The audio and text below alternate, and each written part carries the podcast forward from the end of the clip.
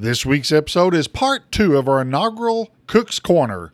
Now, we're going to go into following up with the cook itself as to what he did at his contest. And if there's any other cooks out there that want to be a part of this and come on this podcast, folks, get a hold of me at Butcher BBQ, that's Butcher Barbecue at gmail.com. We can work out the details, and I'd love to sit and chat with you. Welcome to the Butcher Barbecue Podcast, world headquarters, Wellston, Oklahoma. The Butcher turned Pitmaster, your host, David Bouska. Welcome, everybody, to this week's episode of the Butcher Barbecue Podcast. I guess you could call it a Butcher Barbecue Podcast. This is our Cook's Corner, Episode 1, Part 2. Let me catch everybody up real quick on what this is. The last episode we published, a gentleman by the name of Mark Bauer had contacted me and said, I love your podcast you did with a cook that was doing a first time cook right beside you. So I says, well, let's just start a whole new style of podcast and call it Cook's Corner. We went over his backyard cooking um, stuff he uses or did for a contest. Now he had a contest. We're going back after his first backyard contest of the year, and we're going to discuss everything to do with that. Mark, say hello. Hello, everyone. Hello from Pompano Beach, Florida. so you haven't moved since the last time we talked? No, it's, we're still in Florida and looking at the weather up north. I don't plan on moving. you know, I'm in Oklahoma and it was 24 here this morning, which is probably about right for wintertime. And it's now 60 degrees. Mm-hmm. So, yeah, that's good. You can't complain about that. No, it's very pretty outside. All right. Well, let's just jump right in with both feet. Like I said, last time we talked about prepping for a contest, the purchasing, what you're purchasing, everything like that. Okay, you've got your truck all packed up, you've headed to a contest, you've had your contest. Is there anything about the preparation of the meat that you'd like to talk about? Yeah, I just got back from a contest I did in Leesburg, and I tried some new things, and some worked out pretty well, and one was a disaster. But and as far as prepping meat, when I did my chicken, I was so worried about getting all my chicken in a box that I think I made my thighs too thin. So I need to instead of making them 0.20 pounds, maybe next time make them 0.25 pounds and make them a little thicker so they look better in the box. But that's just the technicality I can do. With my chicken, uh, and this is something a couple of the pros have had done. Me, I'm just an up and comer.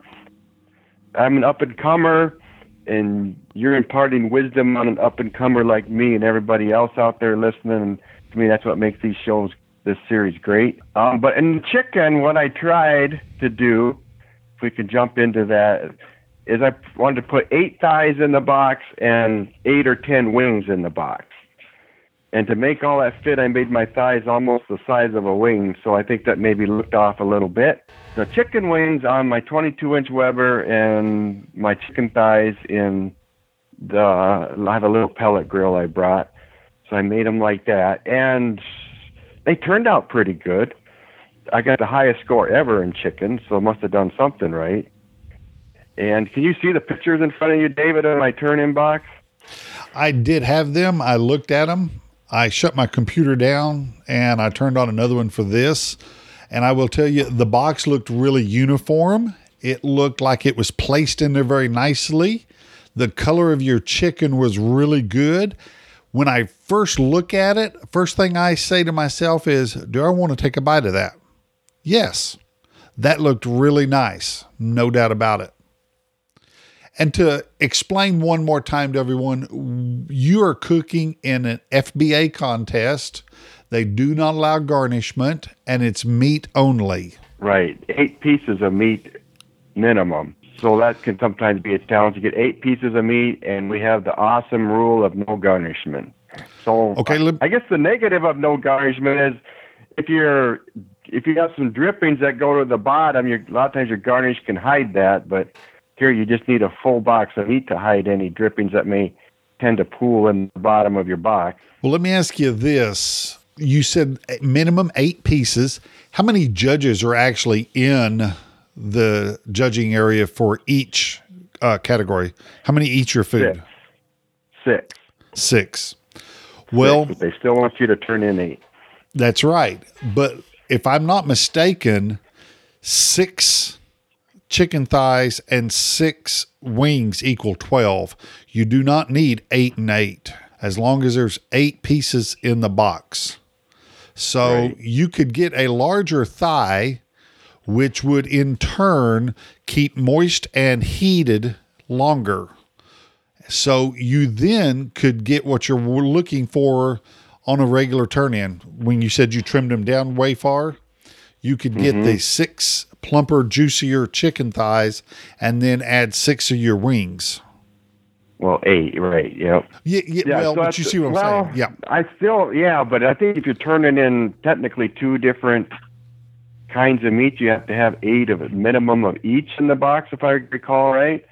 Like in briskets, if you turn in eight slices and eight burnt ends, you got to have eight of each, correct? I'm going to be honest with you. I am not 100% familiar with FBA rules. Okay. Mm-hmm. So I'm going to tell you what I'm going to do. I'm trying to think of who I can text real quick. Let's get an exact answer. All right, everybody. I made the suggestion of six and six versus eight and eight so he can get a larger piece of meat. I will be honest, I do not know the specific rules for FBA. So I stopped. I texted a friend of mine that does quite a few of them, and I am correct in saying that.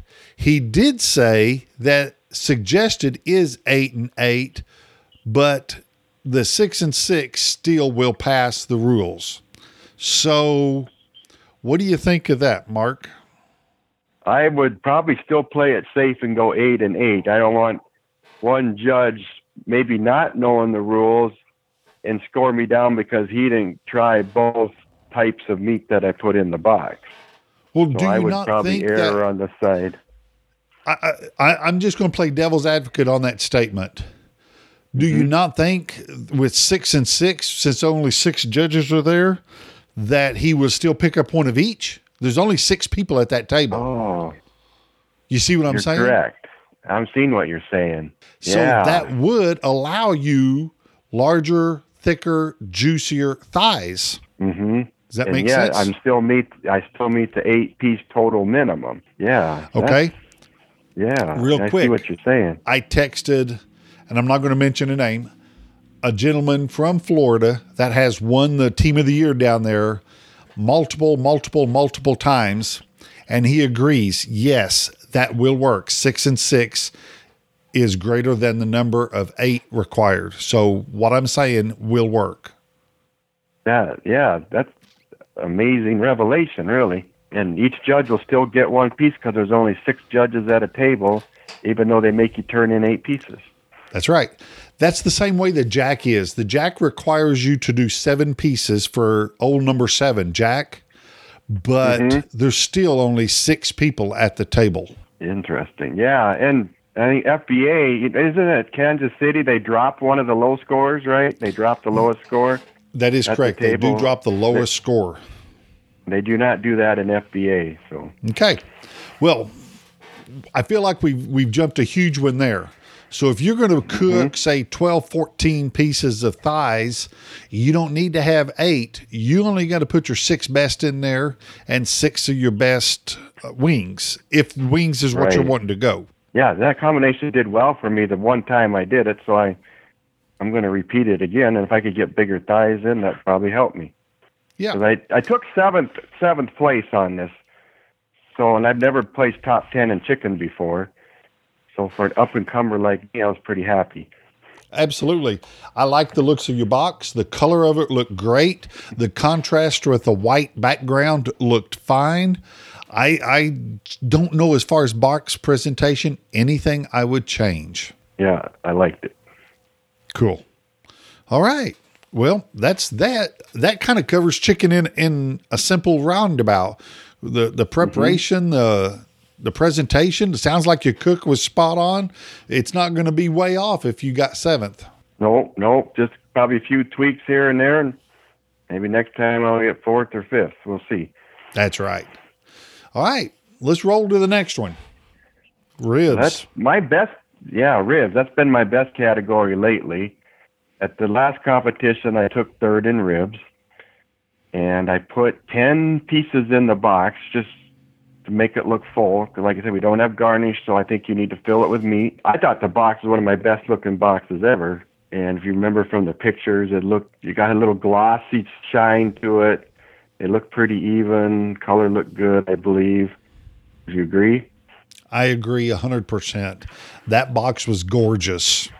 The the rib bones were the same length, the color was the same. They looked wet, but they didn't look sloppy saucy. You know what I'm saying with that? They Right, looked right, yeah. like I wanted to reach down, grab one, and take a bite of it. It definitely was inviting. It looked like you pulled from a couple different slabs of ribs. Is that what you did?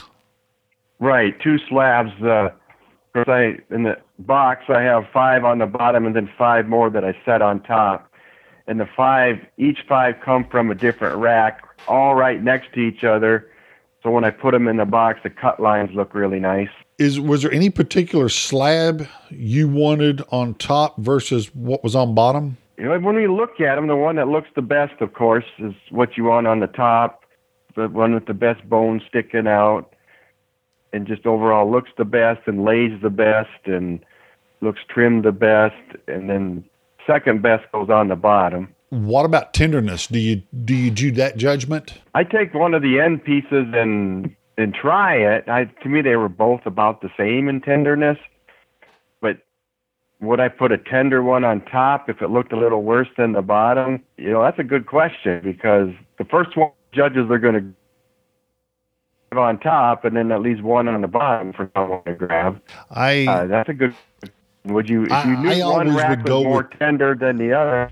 I would always go to tender and flavor. Yes, visual is a part, and it's the, probably the lowest segment of your score, but definitely flavor is the largest. So if you've got one that is more flavored, it needs to be on top, period.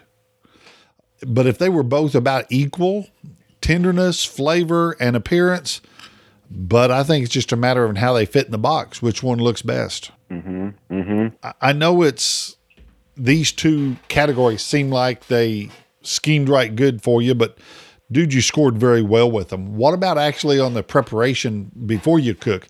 Any questions on that? There was the reason I say it like that, there was something we talked about in the first segment on ribs. You said you were absolutely going to do, and I do not remember what that was. I should have took that note. Yeah, when I first got my drums, I would smoke my ribs by hanging them. And to me, that's still the best way to cook them for family and friends. That's how I'm cooking ribs. I hang them in the drums. But when you hang them, they seem to stretch a little, and my perfectly straight bones get a little crooked. So I went back to laying them on the racks on this competition, and I think that worked pretty well for me because then you can get them positioned just like you like them, and then after they cook a while, they, they don't move around. So I start them meat side up, and then when I wrap them, it's meat side down. And I think that worked pretty well for me to go back to laying them on the racks for competitions instead of hanging them. I, I'm happy with that. I think that's what it was. I'd said something. I'd ask if you hang or um, lay them on a rack, and I think that was exactly what we were talking about. Mm-hmm. All right. Well, I think that is pretty easy. I really do. The ribs looked wonderful, um, as good, if not better, than the chicken. Let's go to pork. What'd you think of your yeah. pork? My pork was a disaster. And Define disaster and why. Well, it got 19th place, mostly because of stupidity on my part. I got wrapped up. It's interesting in the in the pork. I brought two butts, and they gave us two butts. And my two butts, I was a lot more proud of than what they gave me. But my two were not cooking. To they were they were late. Was not getting them done, and I was staying with them, staying with them, staying with them. I finally had to pull them off. I grabbed some of the bacon off of it, and then filled in with the butt from what they gave me, and it turned into a disaster. I mean, one, I didn't we didn't really have enough time to get the boxes properly prepared, so we kind of threw it together. We got it in. We didn't get late. We weren't disqualified, but in the end, because I stuck with the two ribs I brought, because in my heart that's what I really wanted to turn in. I should have bailed on that 30 minutes ago and went with what they gave us. It would have probably been not perfect, but a lot better than 19th place. But that's just another dumb rookie mistake I made, and it seem to make at least one doozy at every competition, and I'll get past them. How many pork butts do you normally cook at a contest? Normally just two. All right. I usually just like to do two if they don't. If, see, of course, it was a more fundraising thing at the end, and they give you more to cook so you can give it away for fundraising. But Okay. I completely get that. I understand that. And I am 100% all in on that. But you're there for a contest also. Don't get me wrong. Organizers need to make money or we won't have contests to go cook at. Okay. Mm-hmm. Mm-hmm. But if you had one extra cooker, I would have cooked two extra butts over there. What you did at the time of your competition was you added, oh, I'd say seven to 14 pounds of meat inside that cooking chamber. It absorbed that much more of your heat, your smoke. It changes your cooking time and temp. It changes the airflow inside it. It changes the outlet airflow that's coming out. It changes mm-hmm. everything. The amount of wood slash charcoal you have to use. So you're opening it up that much more for that. There's just so much changes when you added those two more pork butts in there. I think that would have been the first thing I would have changed looking at it because of the picture you sent me. I showed all four down on the grate. So if you would have had any other cooker for them raising money, heck, throw it in your pellet grill prior to your chicken. It doesn't matter. It's just people's choice, basically.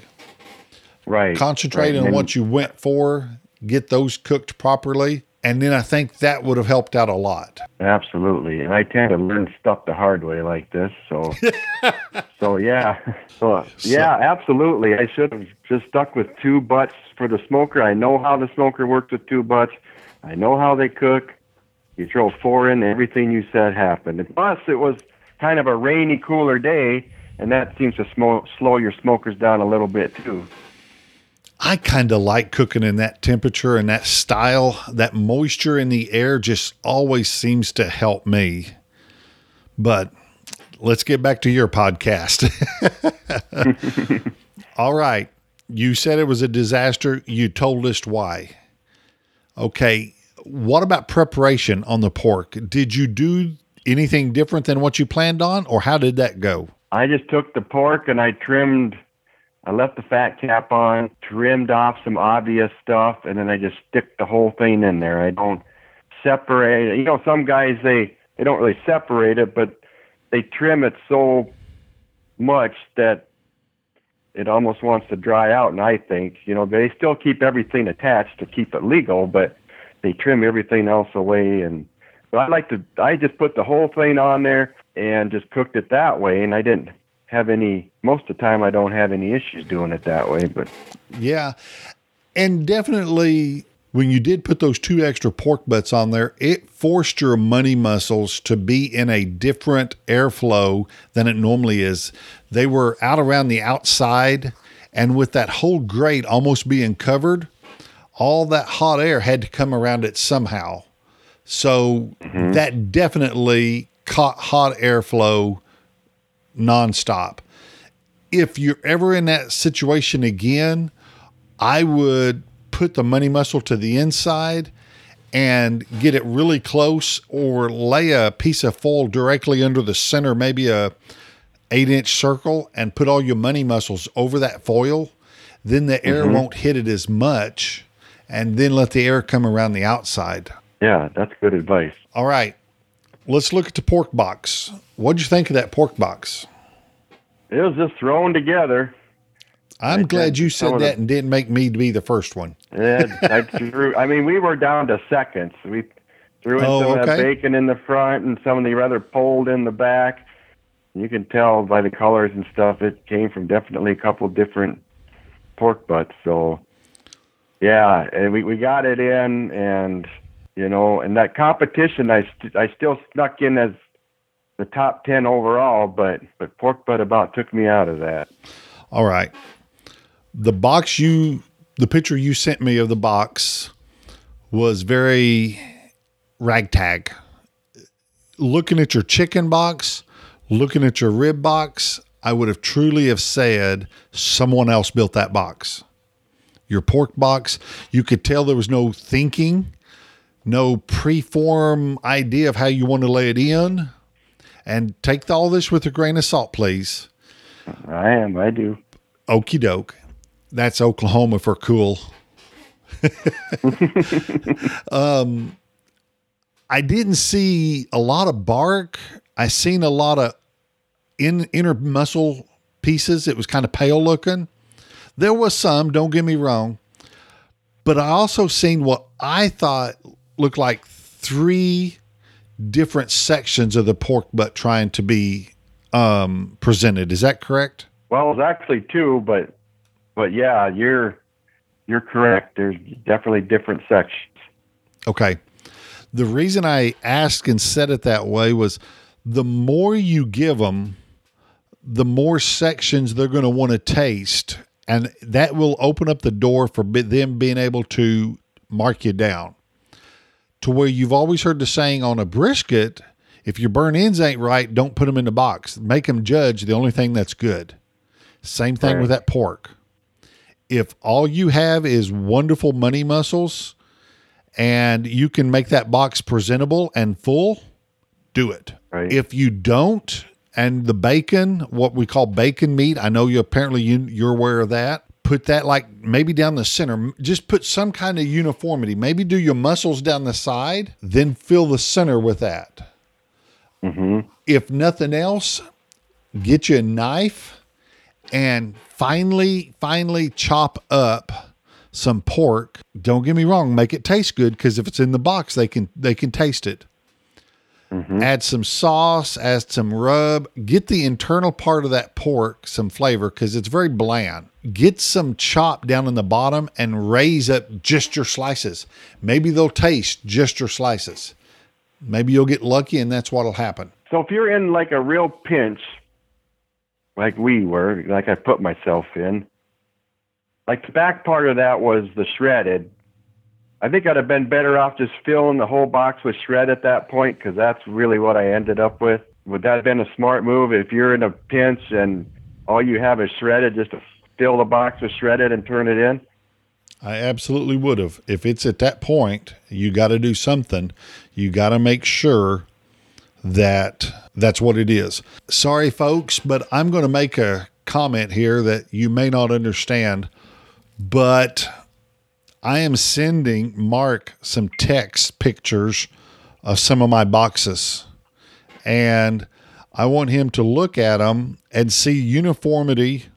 I want him to be able to see what exactly it is I'm talking about. I've got two or three pork butt boxes here that I'm sending over to him right now.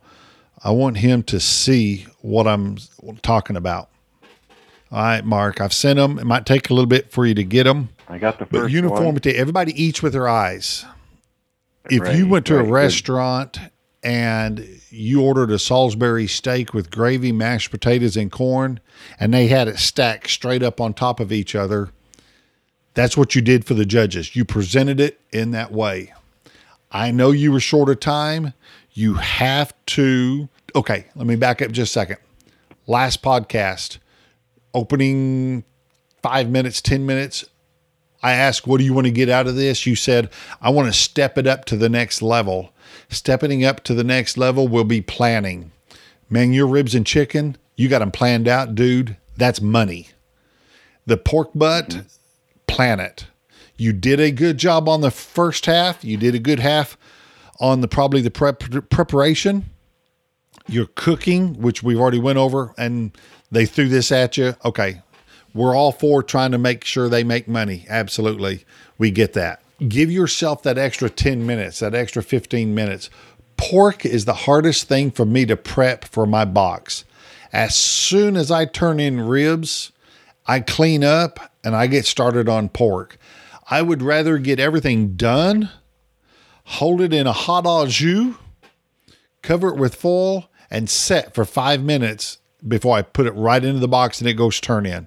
I'd rather give myself the five minutes on the turn in side as wait five minutes just before I get started. Mm-hmm. Does that make sense? It does, yes.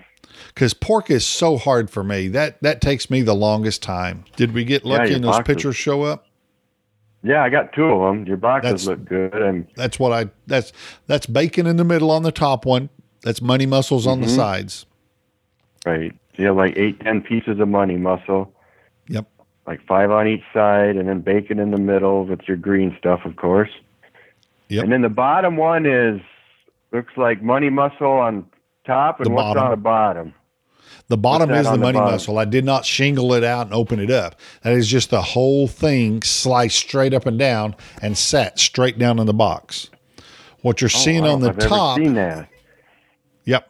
And what and I always liked that. It holds moisture, it keeps it warm. It do, it does a good job. And what you're seeing on the top is the giant horn muscle. It slices like a pork chop, and that's a muscle I pull out of the center of it. And I did that on mm-hmm. I think the very first Pitmaster show. I actually used that for about three years in turn-ins. We did the show, and I never did it again after that hmm. But that's what that is. It- but Oh, the reason I sent them, you see how everything's laid. I try to make my slices exactly the same shingle from side to side, front to back. They they they're in the same position going across the picture as top to bottom. So that's all I'm getting at. And if you can't get that flat surface to lay on top of, shred make it flavorful, put some finishing rub, mm-hmm. get some sauce in it, put it down in the bottom of that box, raise that bottom up, lay your muscles on top of it. yeah, good idea. So you said you don't do the the bot the second picture anymore.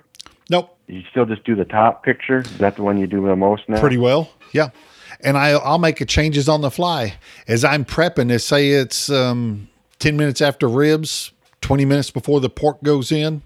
I'm going through, and if I get some meat that I'm not fond of, and I'm like, I don't have enough good bacon meat, okay, I scrap it. I now go to another box completely, and but I've got two game plans in my head. One this, one one is my backup. But I'm not now in the process of uh, scratching my head, kicking gravel, going, "Oh, what am I going to do? What am I going to do?"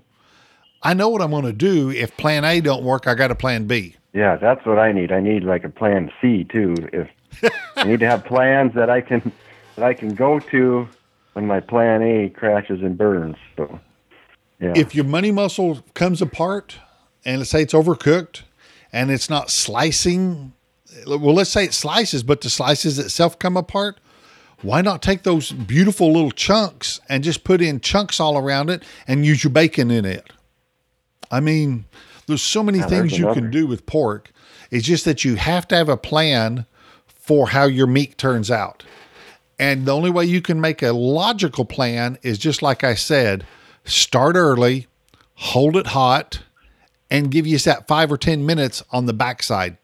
Don't push your start point to get you in a pickle. yeah, in a perfect world, that butts would have been resting for at least an hour before I would have Yep. started cutting into them too. But like I say, I literally took them off the off the smoker and started slicing them. And I think everybody's done that at least one time, trying to get something done, and the very last second pulled it off and sliced the box. Yep, absolutely. We've all done that. I'll tell you about a contest I did in California. It was regulated. It was not a sanctioned contest, but it was absolutely required that you turn in burn ins. I hmm. flew out there, borrowed drums, cooked my whole contest on the drums. I cook one brisket's all I ever cook. I had my burn ins, sorry, I had my point on one side and my flat on the other side. I probe tested them. Hey, the uh, flat was done perfectly, so I pulled it out, put it in my ice chest. Well, not my ice chest, but my Cambro. Kept cooking my point to get it really tender. It was lagging. There's no doubt about it. We finished the pork section. I pulled out the burn ends. Oh, they're perfect. So I opened them up. I checked the temperature. I opened them up. That was my flat. I pulled the wrong thing out an hour early. so Oh, what do you do? You you got to have a plan. it, right? You got to have a plan. Yeah. You, you got to do what I call pit mastering. You got to take what's in front of you, make it happen. All right, I had 20 minutes. So I took those burn ends that was now sitting in the Cambro and not done, pulled them out, cut them into chunks, okay? Put some au jus in them, wrapped them up in foil, and I shoved them right down in the coals of that barrel. I mean, I had to get them hot and had to get them hot fast. Mm-hmm. I took those that brisket flat that was overdone, threw it into a Ziploc, shoved it down in my ice chest, and started chilling it so I could slice it. It had to get cold and it had to get cold fast. Mm-hmm. Had a plan. We ended up like eighth or ninth. That, Yeah, You pulled it out. You pulled it out. that's that's what you got to do. We pulled them. We literally we we pulled the burn ends out. That was the last thing I pulled. I did my slicing, put them in the back of the box. They were holding up. They were full slices because they'd cooled that much in 20 minutes. Pulled out the burn ends, retumbled them in sauce, threw them in the box. Seems like I was ninth at thinking about it, but have a plan for whatever happens. Make it happen. Okay. Absolutely. What's your plan if you're doing this and your thumb goes through the top of a box? You got to have a plan. Oh, you got to go get another box, right? Well, if I'm in the middle of my first couple categories, I just grab the next box and keep going. Right, Even if it's right. got yeah, garnishment in it, it They doesn't don't matter. label them, yeah. Yeah, they don't label them specifically for a certain meat. That's right. You're right. So just grab the next box, keep going, take the busted one with you to that turn in and say, Hey, I need another one from my last category. They'll give it to you. And then just you go back and you, hey, nothing's wrong. Let's look at the Mm-hmm. Big picture. Let's look at the whole thing. With your whole contest, how do you, did you like it? Did you, obviously the pork you wanted to change, but what about the equipment? What about what you packed, your travel?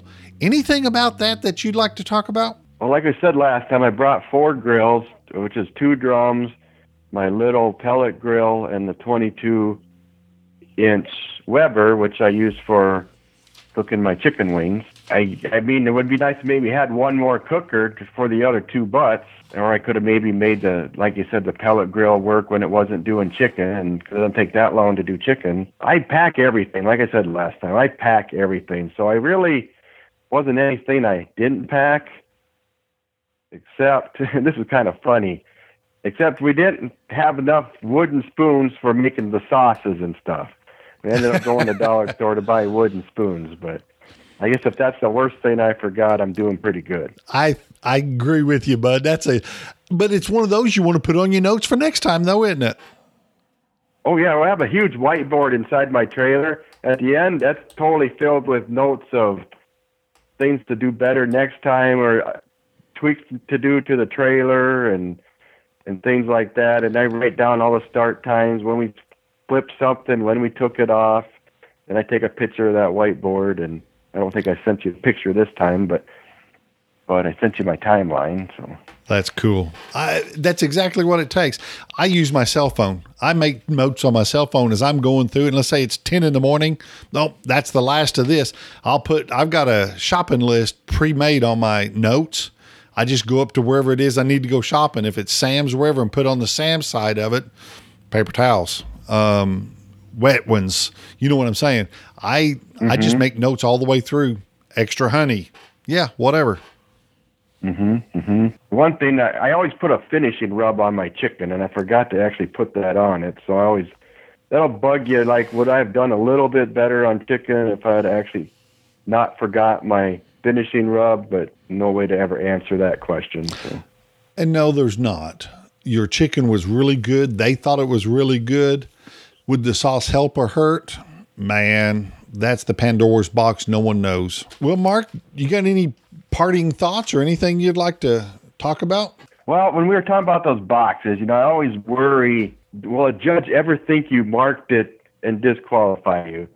Like it's, you know, that little skinny edge when the when you put the top down, there's that little skinny edge. It's so easy to crack that edge, and and I know I've turned boxes in where you put a crack along there, but luckily we've never been disqualified for that. But have you ever heard of boxes being disqualified for marking them for something really ridiculous, like the edge of the box cracked or something? Nope, I've never heard of that.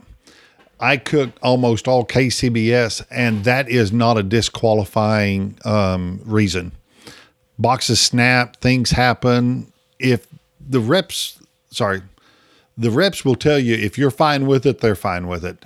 There's mm-hmm. they can't control a little crack in a piece of plastic. Well, that's that's good to know. I just always that's one of the things I stress. How is the judge going to think my box is marked and disqualify me because it's got a smudge of sauce I forgot to wipe up, and that's a sign that for some judge that I don't know the stuff we well, think about.